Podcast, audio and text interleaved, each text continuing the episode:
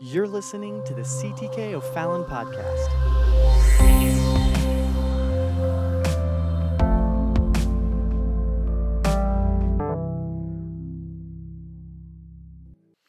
So tonight we're going to pick back up, and we are in the part humility with others. Humility with others. We started out talking about the truth about pride. We looked at humility with God, and then we got into humility with others, and we were covering that, and we stopped last time, I think, at 1 Peter 5. We were going to look at that. We're not going to take a long look at 1 Peter 5 here tonight, but we ended with our 10th slide and simply stating this that without humility in relationships and community, there is no unity, there is no empathy, there is no long suffering or understanding, and there is no good leadership. This is what Peter talks about when he's addressing in chapter 5 both the leadership and the laity. He's talking to both the pastors and he's talking to the members. And Peter, the apostle, he lays it out and he says that you must have humility one with another. It was a key component. He tells those that are in charge, to the elders, he said, I'm also a fellow elder, and I'm paraphrasing here, but he says, You are not to lord over them. Just because God has given you the responsibility for leadership does not exalt your seat, it doesn't exalt your status. We talked about the purpose of the pulpit and what this was all about. It is not to elevate this, the person that is preaching to a celebrity status, it is elevate the Word of God. And so he tells them, don't lord over them. You're doing this. You are living not as a dictator, but you are living as an example. And so you've got to possess humility to those that are in the church, those that are here. He said you have to have humility one with another. He doesn't exhaust it, He leaves it there. We could exhaust that in our life, but let's just say this that the church will not work without humility. The church does not work without humility. As we grow, as we work to uh, uh, maximize the resources that God has given us and to steward best our time and energies and spaces, we have to have humility. Whenever you grow, there's going to be, uh, somebody said, growing pains. Uh, whenever you go forward, there is going to be friction. Whenever you have movement, there is going to be friction. And so, growth uh, by necessity, it brings sometimes new challenges, it brings things. And the only way you can grow really successfully is you've got to have humility. And so, what Peter was letting us know is that there is no unity in the church without humility. We've got to be unified together. Amen. Well, we're all different. We're all going to like different things. We like, uh, uh, uh, just as a prime example, we like to eat different things. We all have different budgets. So if we're going to have fellowship in the church, somebody's got to be willing to sit down at a table that maybe they didn't choose.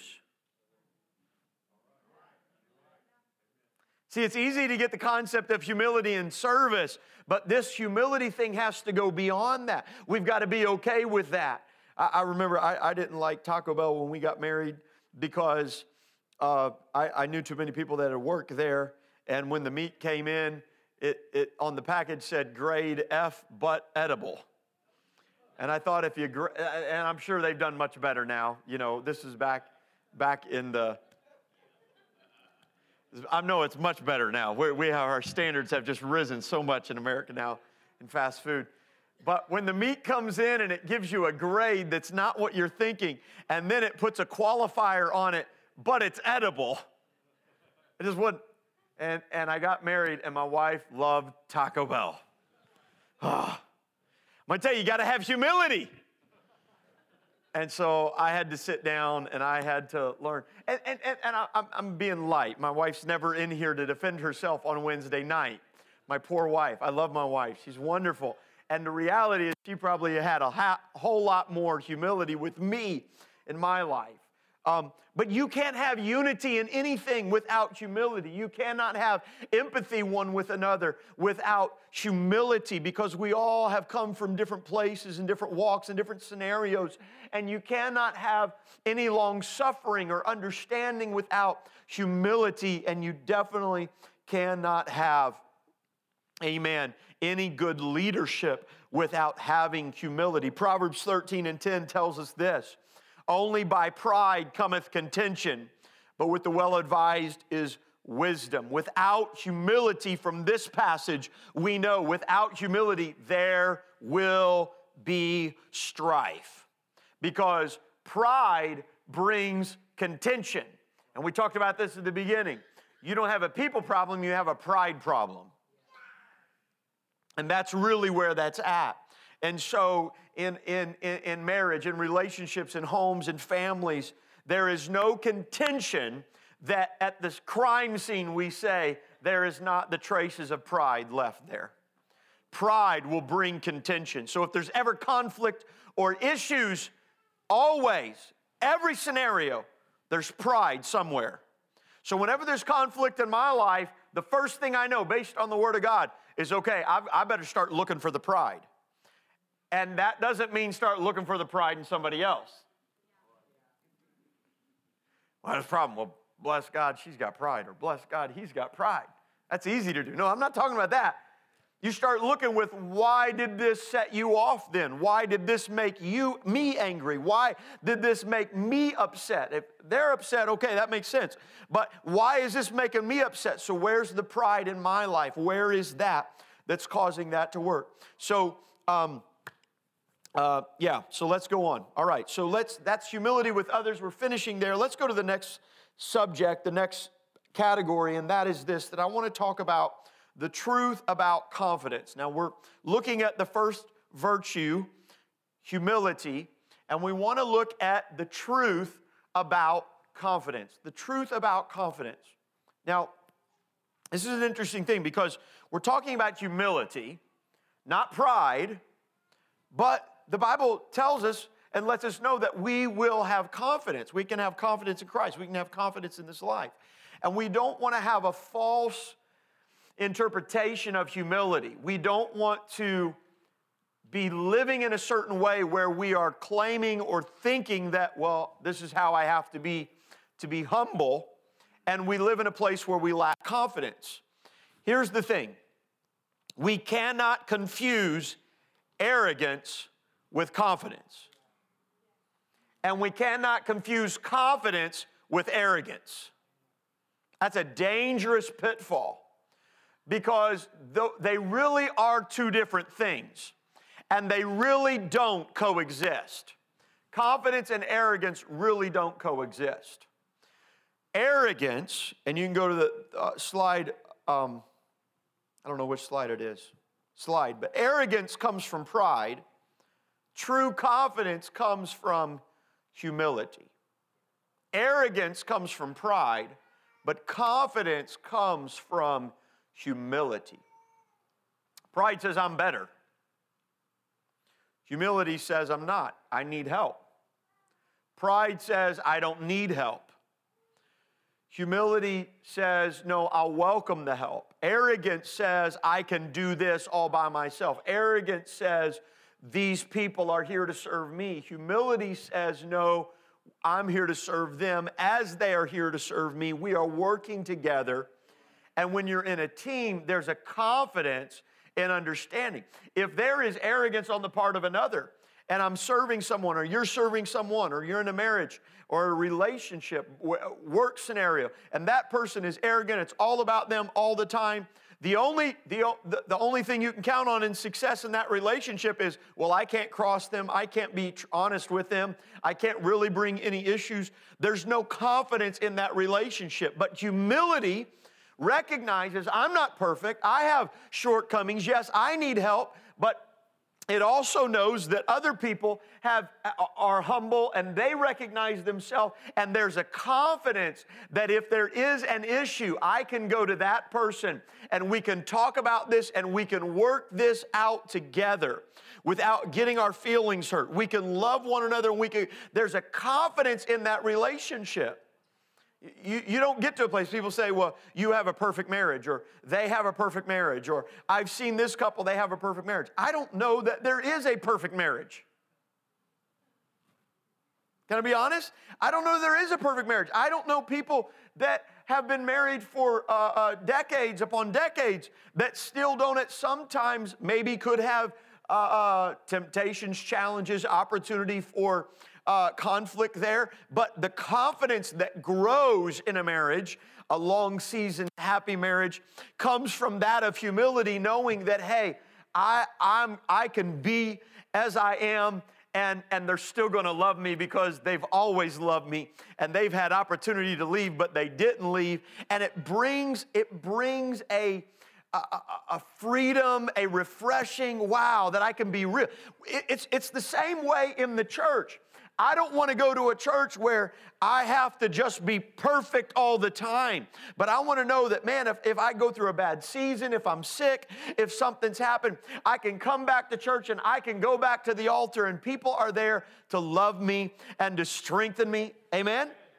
And for you. And, and, and the pastor's not just going to kick me out because I did one thing wrong. No, he, they're going to work and they're going to love. That's, that's where that comes from. So, arrogance, it's pride that brings arrogance in someone's life that says, look, I don't need anybody else. I can do this on my own. But it's, it's humility that brings confidence in someone's life. Confidence uh, uh, that, that everything's going to be okay. And I could spend a lot of time here, I won't, but let me just highlight a couple things. Pride will ultimately cripple anyone into fear. A lot of people that are arrogant, a lot of people are that, that are absolute arrogant, sometimes you can just smell it, as you say. They're just, wow. They lack so much self esteem. They lack so much within themselves. And so it's almost like a front because pride cripples people into fear. As you age, as you grow, the fear comes of not being what you once were. I don't have as much hair as I used to have. There, there comes with maturity, there comes a certain amount of humility where you identify, hey, I, I, I, maybe, I, I, uh, I can't run like I used to run.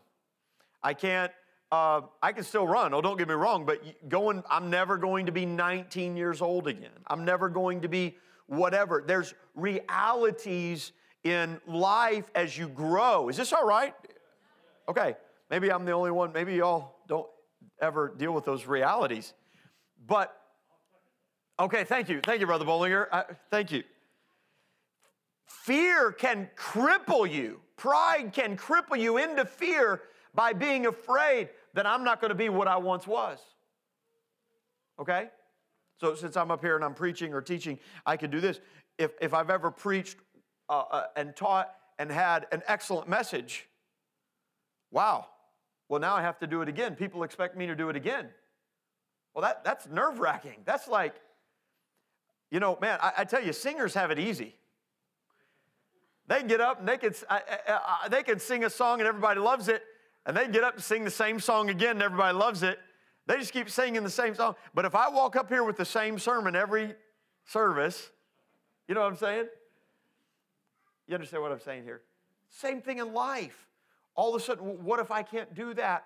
What, what if I can't be that? What if I that fear can cripple you into, uh, into a place of worrying about what that you weren't, what you once were, fear of not being what you think you are fear of not being what you think others think you are.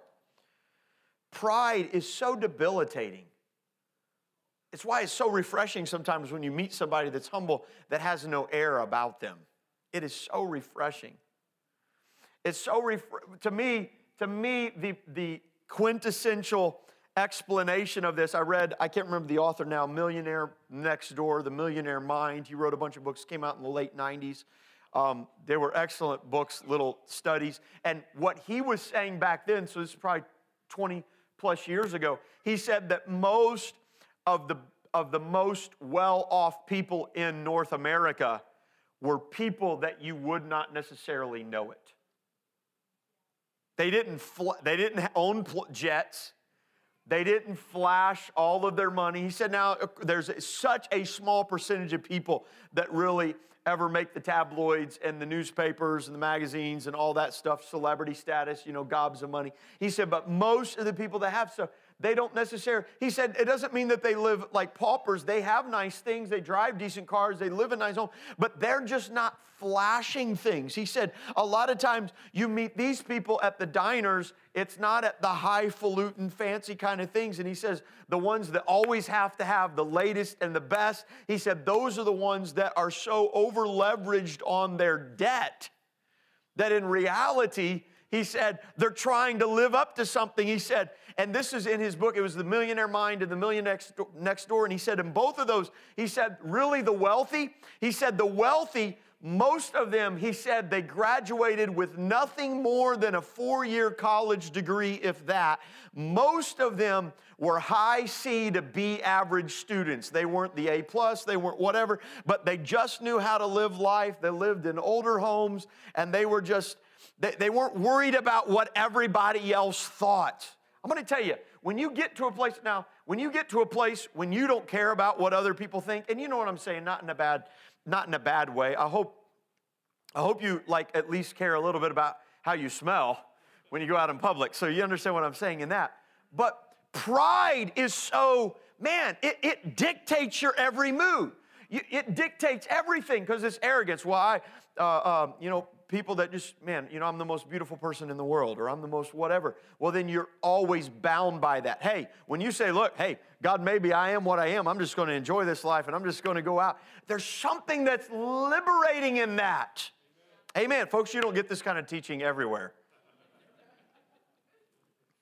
True humility before God brings self worth. Pride does not bring self worth. True humility before God brings self worth. Listen to this in Psalms 139 and 14. Yes, He's creator and I'm just a creature. Yes, I'm just uh, as dust. Yes, I'm as nothing, and to dust I will return. But He said, I will praise Thee. For I am fearfully and wonderfully made. Marvelous are thy works.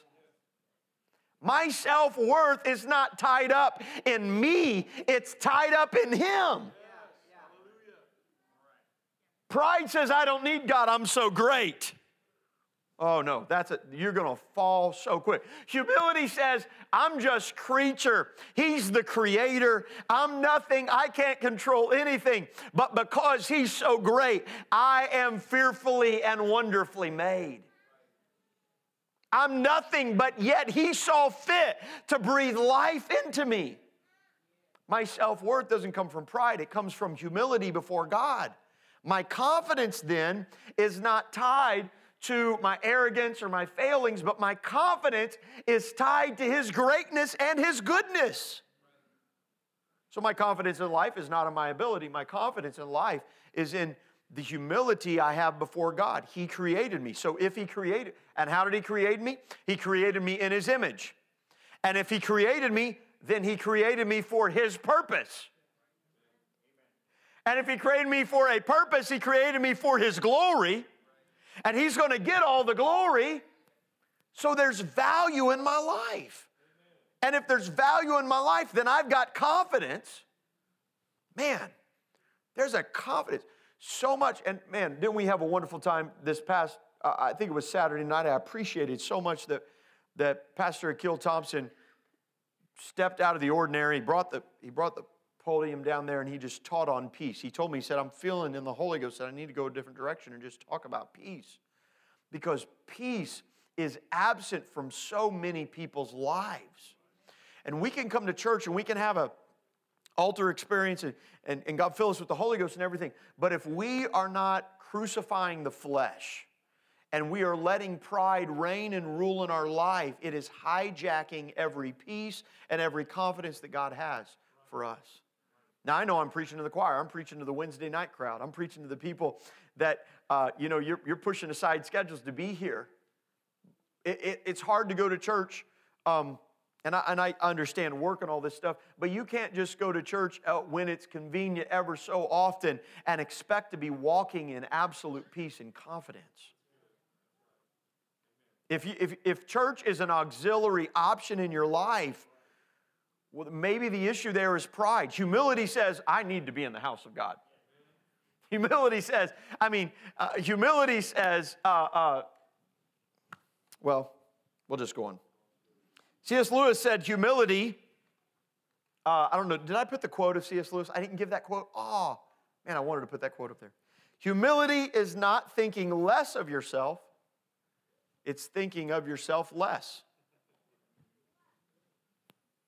Humility is not thinking less of yourself, it's thinking of yourself less. So, what am I teaching when I'm teaching humility? I don't want you to walk out of here and everybody go, oh man, I'm nothing, I'm worthless. No, that's, that's despotism, being uh, despondent, being depressed. That's, that's oppression. That, no, God is saying, no, you, you, you're nothing in your own eyes, but you're something because I created you. There is self worth, there is value in humility. Pride says, I'm good all by myself, I don't need God. Wow, that's a dangerous place to go. Because the Lord said, You don't even know how many hairs you have on your head, but God knows all of them. He said, You can't even think and, and grow your stature, but God controls everything. The circadian rhythm, I was reading about the circadian rhythm a little bit today. And Lord willing, I'm going to take my family in May to a vacation, and we're going to go to a dark site out in Utah in the middle of nowhere. And we're going to look up, see the stars. We get out there, we were, talk, we were, we were all excited about that. Um, the circadian rhythm is, is, is the, the rhythm that scientists says for billions of years our, our universe, our known galaxy, our, our universe has existed. And I can't remember where I was going with that.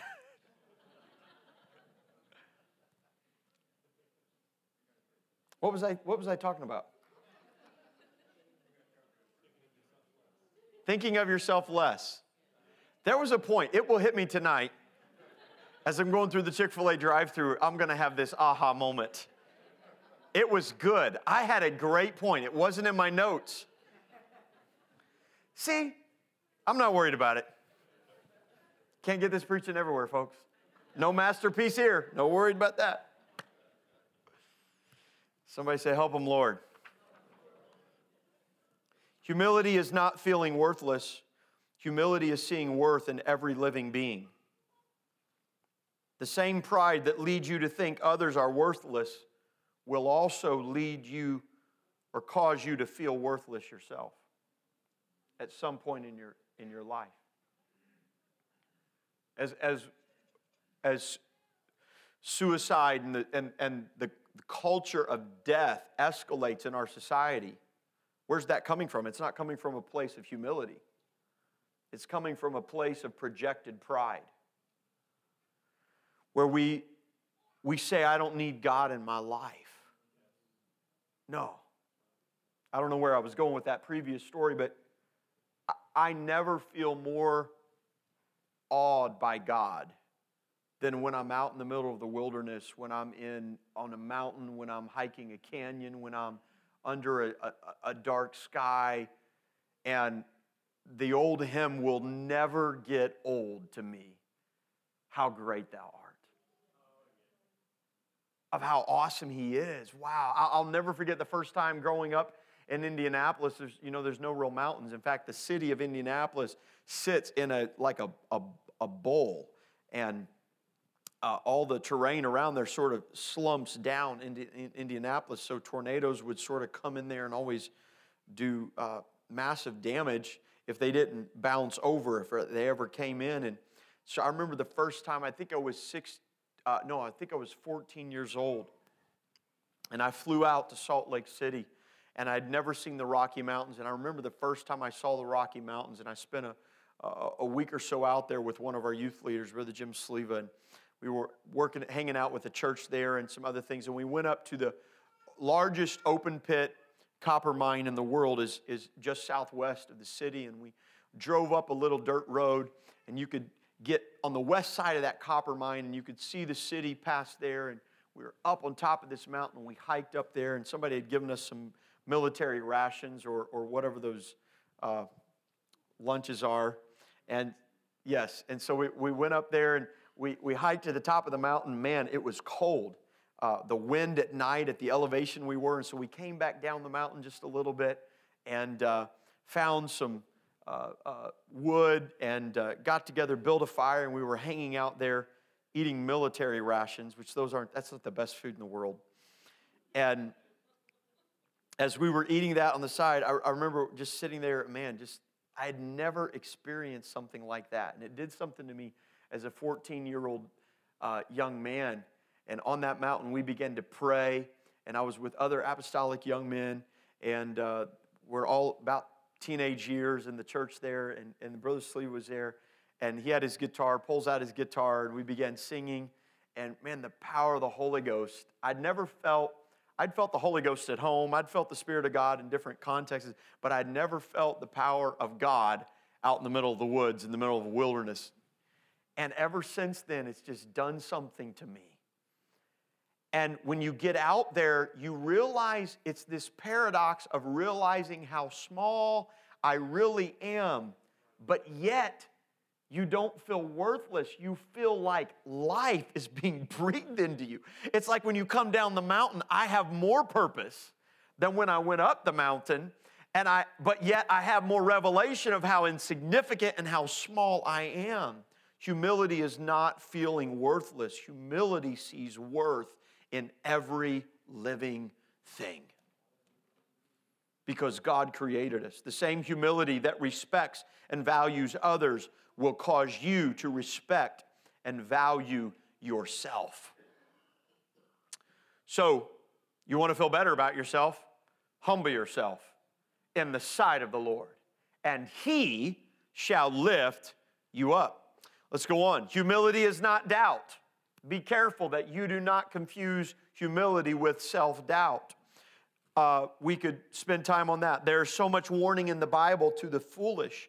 There's so much warning in the, in the Bible to those that live foolishly, that act foolishly, that have a proud heart. And the purpose of it is intending to humble them, trying to be a warning. Hey, be careful where you go. Proverbs 16 and 19 says, Better is it to be of a humble spirit with the lowly than to divide the spoil with the proud. It is better to be of a humble spirit with those that have nothing than it is to be over there dividing the spoil with those that are proud. You are better off in every manner in life. That's not just talking in eternity. I'll tell you this you're better off. You'll have more joy, you'll have more happiness, you'll have more peace.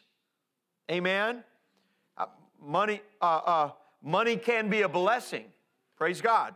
Thank God for that. There's nothing wrong with money in that sense. But that's not the answer. It can also be a miserable thing. And it'd be better to have a little. The Bible says, little with a righteous man is better than the riches of many wicked. Because you'll be miserable in your life. How many people have been that way? How many people have walked away from everything and just to go serve? Amen. So humility produces confidence. When humility produces the confidence, you are free to place your confidence in God. Pride says, I've got to be, I've got to do, I've got to maintain this image. Humility says, it's all His. Humility acknowledges there's a season for everything, and God's moving me in a season. And the same God that blessed me in the last season will carry me through this season and keep me. Pride holds on to our human fleeting successes. Humility brings confidence. In humility, God becomes all in all. Go back to our first first or second lesson, I think it was when we covered that. In humility, God becomes all in all because we realize what was the uh, what was the statements that they said? They said, uh, the first two quotes I think we used in the series was when we remove ego, we are left with what is real. And Andrew Murray said of the humble, he sees that humility is simply acknowledging the truth of his position as creator, creature, and yielding to God his place. In humility, God becomes all in all. And we don't have to be all in all. Humility releases you from the pressure of fear and it releases you from the pressure of peers. Humility releases you from the pressure of fear, and humility releases you from the pressure of peers. Wow. God, give us humility. Baptize us with humility, not worthlessness. no, no, no, no, no. Humility is going to bring value to your life, it's going to bring worth to your life. It's a paradox that the world doesn't understand. Amen.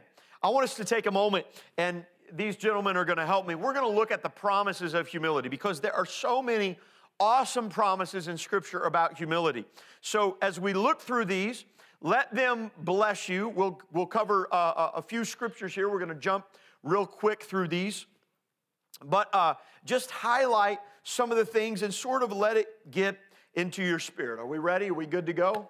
All right, we're going to go in order here. If someone has for me Psalms 138 and verse 6, uh, if you could go ahead and read that, and we have it on the screen.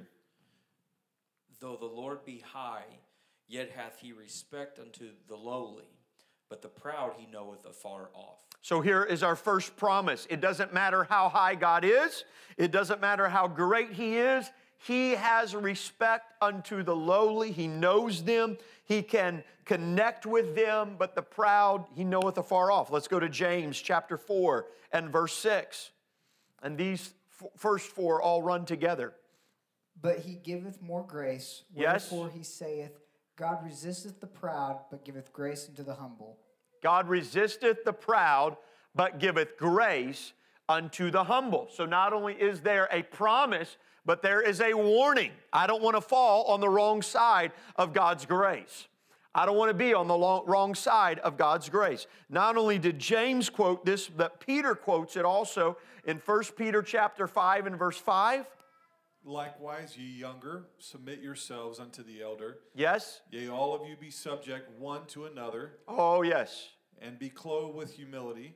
Mm-hmm. For God resisteth the proud, and giveth grace to the humble. Here it is clothed with humility. I love how he says that. Be clothed with humility. Amen. This is something we can do. You say, Well, I can't be humble. Yes, you can.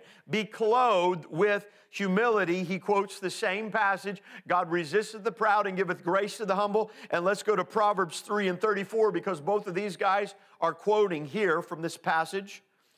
Surely he scorneth the scorners, He scorneth the scorners, but he giveth grace unto the lowly. but giveth grace unto the lowly. And so the translation, when it comes from Hebrew to Greek and then into English, into both of those, this is that passage that they were quoting. He scorneth the scorners, or he resisteth the proud. Those that are scorners have no audience with God, they have no access to God. But with the humble, they have access. With the humble, amen, they can go boldly into the throne room of grace because he gives grace to them. We ought to put our hands together and thank God for that.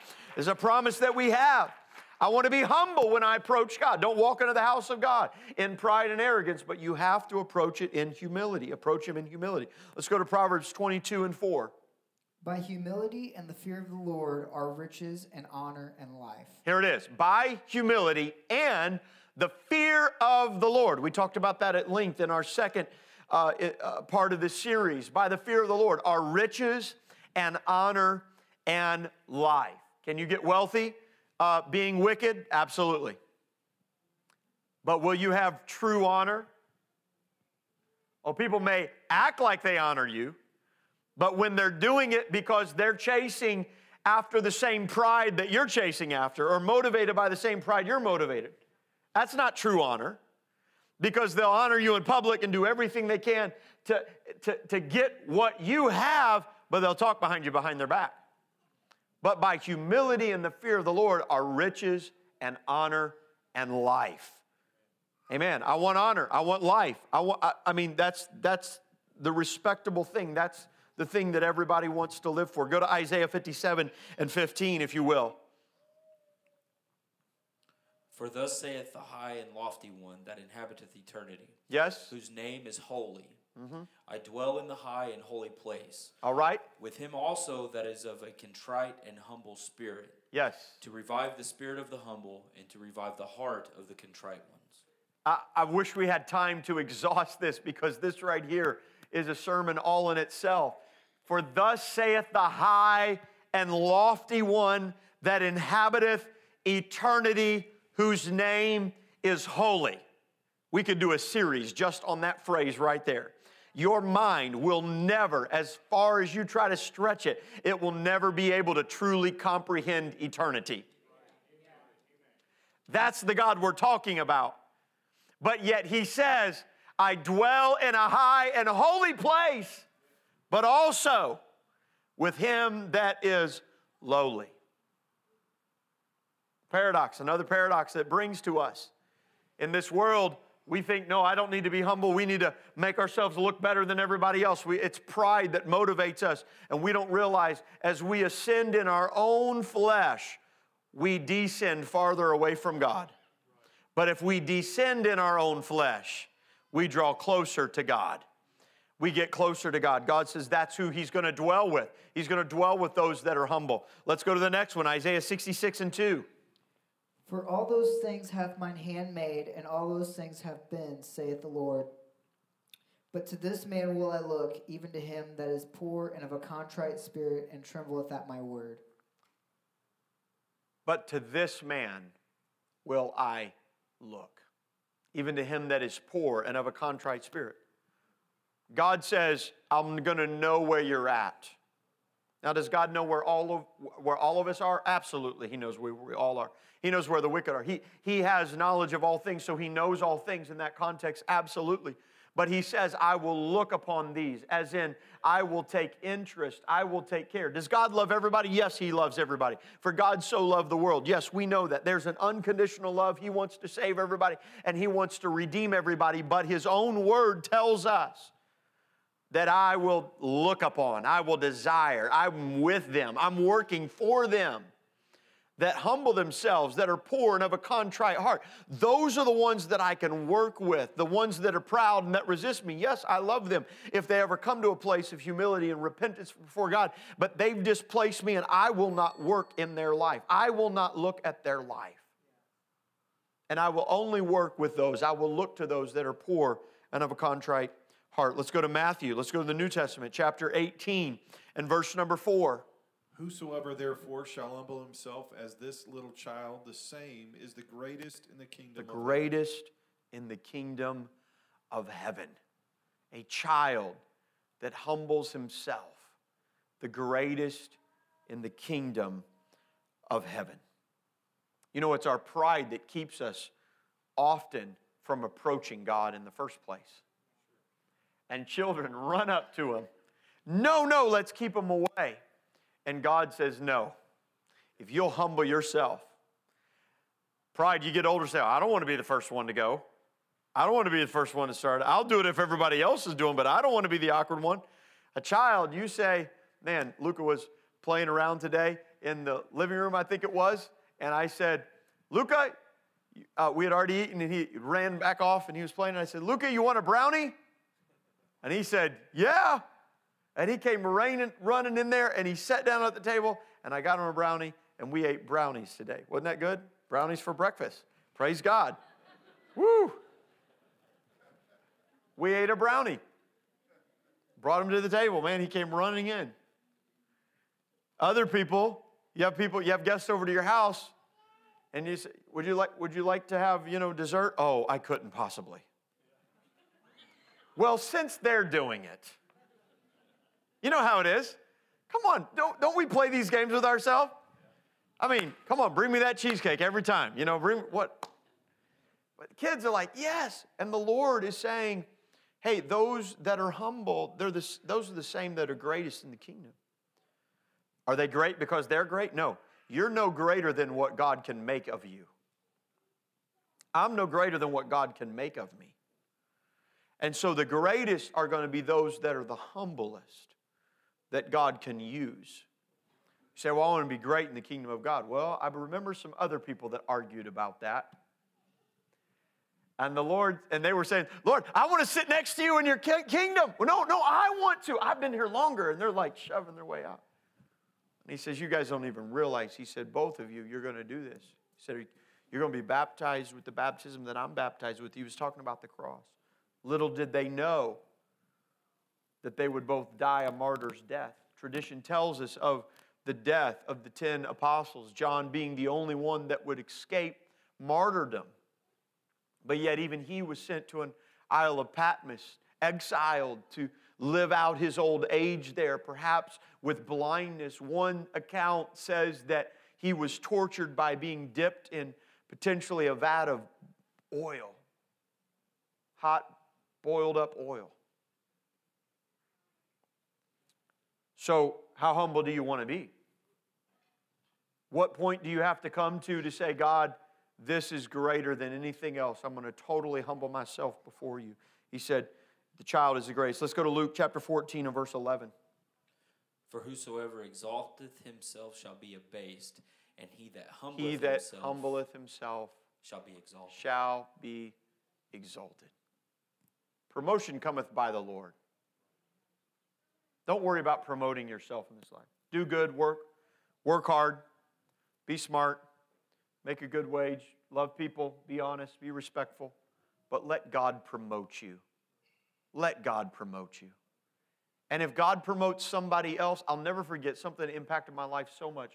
Uh, you've heard me mention Brother Jim Sleeva's name often, and uh, huge influence in my life.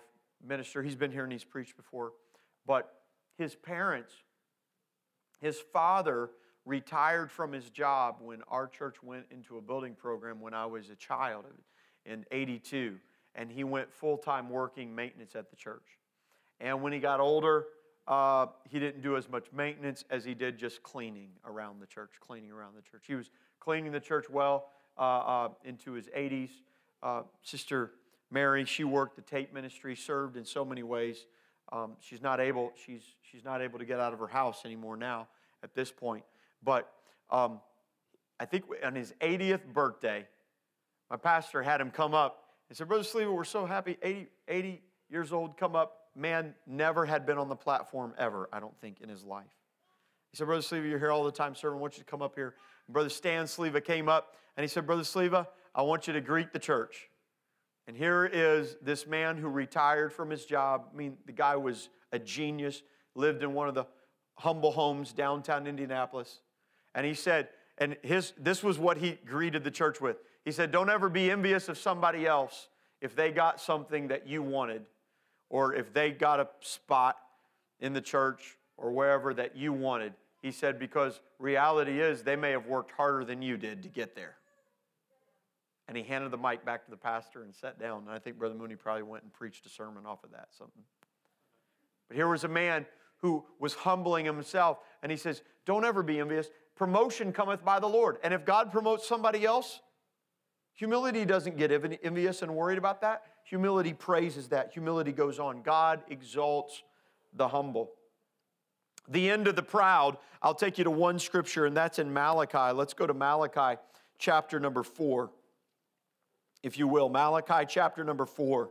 The end of the proud, or the proud's end, I guess you could say, is this. In Malachi chapter number four, uh, the prophet writes, For behold, the day cometh that shall burn as an oven, and all the proud, yea, all that do wickedly, shall be stubble, and the day that cometh shall burn them up, saith the Lord of hosts, that it shall leave them neither root nor branch.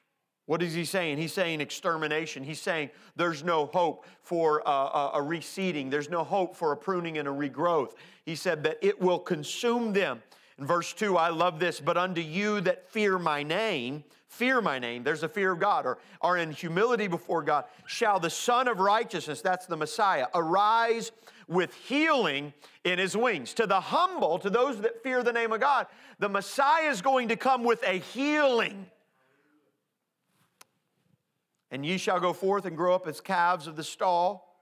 But then he says of the Messiah in verse 3 And ye shall tread down the wicked, for they shall be ashes under the soles of your feet in the day that I shall do this, saith the Lord of hosts. You can look at Isaiah 2 and 12. You can look at Jeremiah 50 and 32. You can look at other places where the Bible has promised destruction to the proud. And so these are the promises of humility. Thank God. I want to be I want to be in a place where I stand living before God in righteousness, living before God in humility. So we close with this. We close our series with this, and I want to leave you with some questions. Humility in practice. What does humility in practice look like?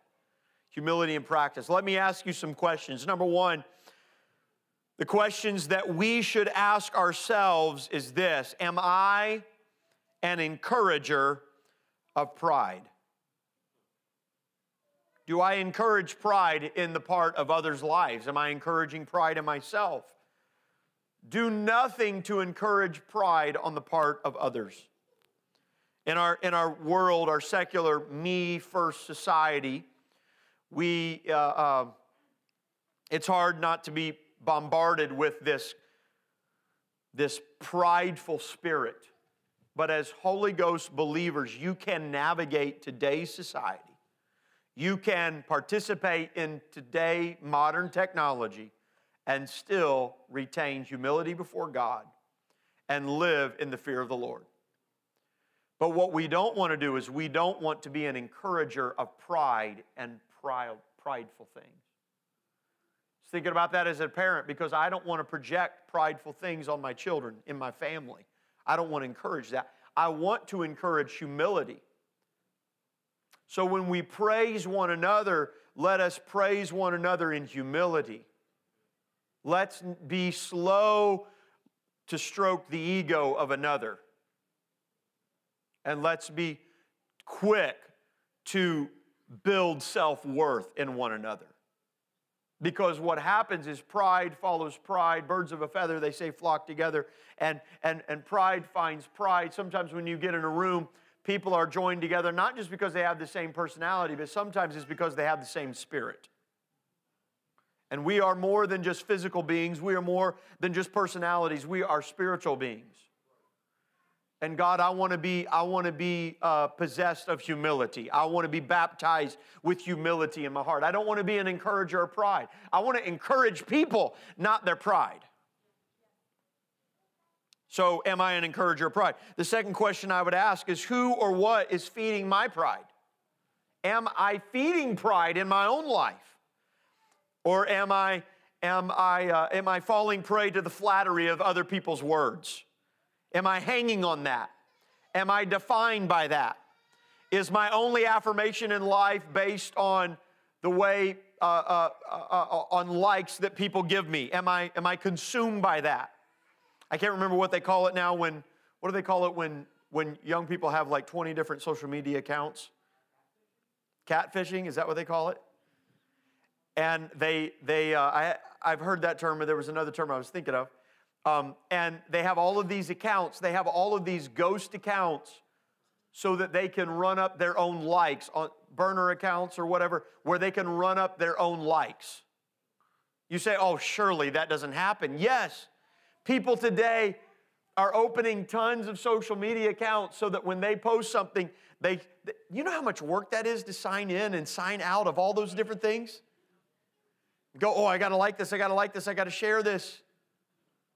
Are you feeding your own pride? Folks, seriously, are you feeding your own pride? Are, are, are, are, are we feeding our own pride? What are we doing? Don't allow others to feed your pride. Now, for some people, they can handle some things. But for others, maybe you can't handle certain things. So don't allow others that to feed your pride and stop practices that feed your own pride. We are not better. If you if you do something you walk away saying I'm better than so and so or I'm better than someone else, wow. You better be careful. Humility in practice. The number 3 question is do I let God get all the glory in my life? Do I give God the glory or am I taking credit for this? Reality says that had it not been for the Lord, who was with me, I would be nothing. So maybe you're raised in a wonderful, clean, apostolic home, but somewhere along the line, someone had to be the first person to walk out of the muck and the mire and give their life to God and repent of their sins and be filled with the baptism of the Holy Ghost and then be rehabilitated in their life. I, I grew up in a home where my parents, um, they didn't agree all the time. Uh, but when I say my parents fought, it's nothing like other people say my, their parents fought. They didn't fight. They had disagreements. They had, they had arguments, but my mother never broke a plate over my dad's head. My parents never cursed in the house. Never cursed in the house. I mean, I was so sheltered as a child. It was the greatest blessing and gift my parents could have ever given me. I didn't know that the world was so evil because I was so blessed with the goodness of God being exampled in my home. But can I tell you, that wasn't always the story of the family. And for somebody, don't, don't feel bad and say, well, man, my home hasn't been, I didn't grow up in a home like that. Don't worry about that. You grow up in a home or you, you make your home the way it ought to be. But now that I get here, how dare I look at somebody else that's struggling? Is this all right? You hear me say that a lot. And look down on somebody else because who knows what God could do with their life. And I am only who I am by the grace and the mercy of God. And you say, well, Pastor, I like that, but, you know, I am pretty smart. And I am, I have, I have, you know, I have, I have made a lot of money. Well, yeah, and the wisest person that ever lived, Solomon, told us that time and chance happen to everybody. Had you happened to be born in another part of the world, you wouldn't have had the opportunity to even make the money. Had you happened to be born in another part of the world, your smarts wouldn't have even meant anything wouldn't have been able to use it. What if God, what, what if you were born a thousand years ago? You say, man, I'm, I'm the best video game designer in the whole world. Well, you just happen to fall in the right place, in the right time. Time and chance. You, we are nothing before God. So do I give God all the glory? Yes, I give all, all the glory. We have to. Yes, you give all the glory to God. And then the last question is this Do I have joy, sorrow, and empathy for others? Am I able, let's say, to have joy, sorrow, empathy for others? And what do you mean by this? Here's what I mean by this. When, when good happens to somebody else, can I be joyful with them without it bringing pain to my ego? Is that all right? When bad happens to somebody else, can I grieve with them? Or am I saying, well, they had it coming? Or hateful things? Or do you feel happy when bad happens to somebody else? Or is there empathy? Empathy that goes out and say, man, I've never been what they've been through. I, I don't even know what to say. I, there's nothing to say, but I'm praying for you and I love you. I close with this tonight, and it's 817, and so I close with this, a final passage and I want to take you to the book of Romans because I feel like Paul gives to us, in a few verses, he gives to us the picture of humility in practice. And as, as we bring this series to a close, I think this sort of sums it all up for us. In Romans chapter number 12, and we begin at verse number 9, Paul says this Let love be without dissimulation. Abhor that which is evil Cleave to that which is good. Be kindly affectioned one to another with brotherly love, in honor, preferring one another. Not slothful in business, fervent in spirit, serving the Lord, rejoicing in hope, patient in tribulation, continuing instant in prayer, distributing to the necessity of the saints, given to hospitality. Bless them which persecute you. Pride will never let you do that. Bless and curse not. It's humility that looks at somebody that just cussed you out, cut you off, did something on the job that looks and says, if I didn't have God in my life, that probably would be me. If that mother hadn't been abandoned, if that son hadn't been in this situation, if this hadn't happened, who knows? But there they are. And so rather than rather than continue to react with evil for evil, I'm going to bless them and I'm going to love them. I heard a quote today and it said this it said, lack of character should never be answered with lack of character.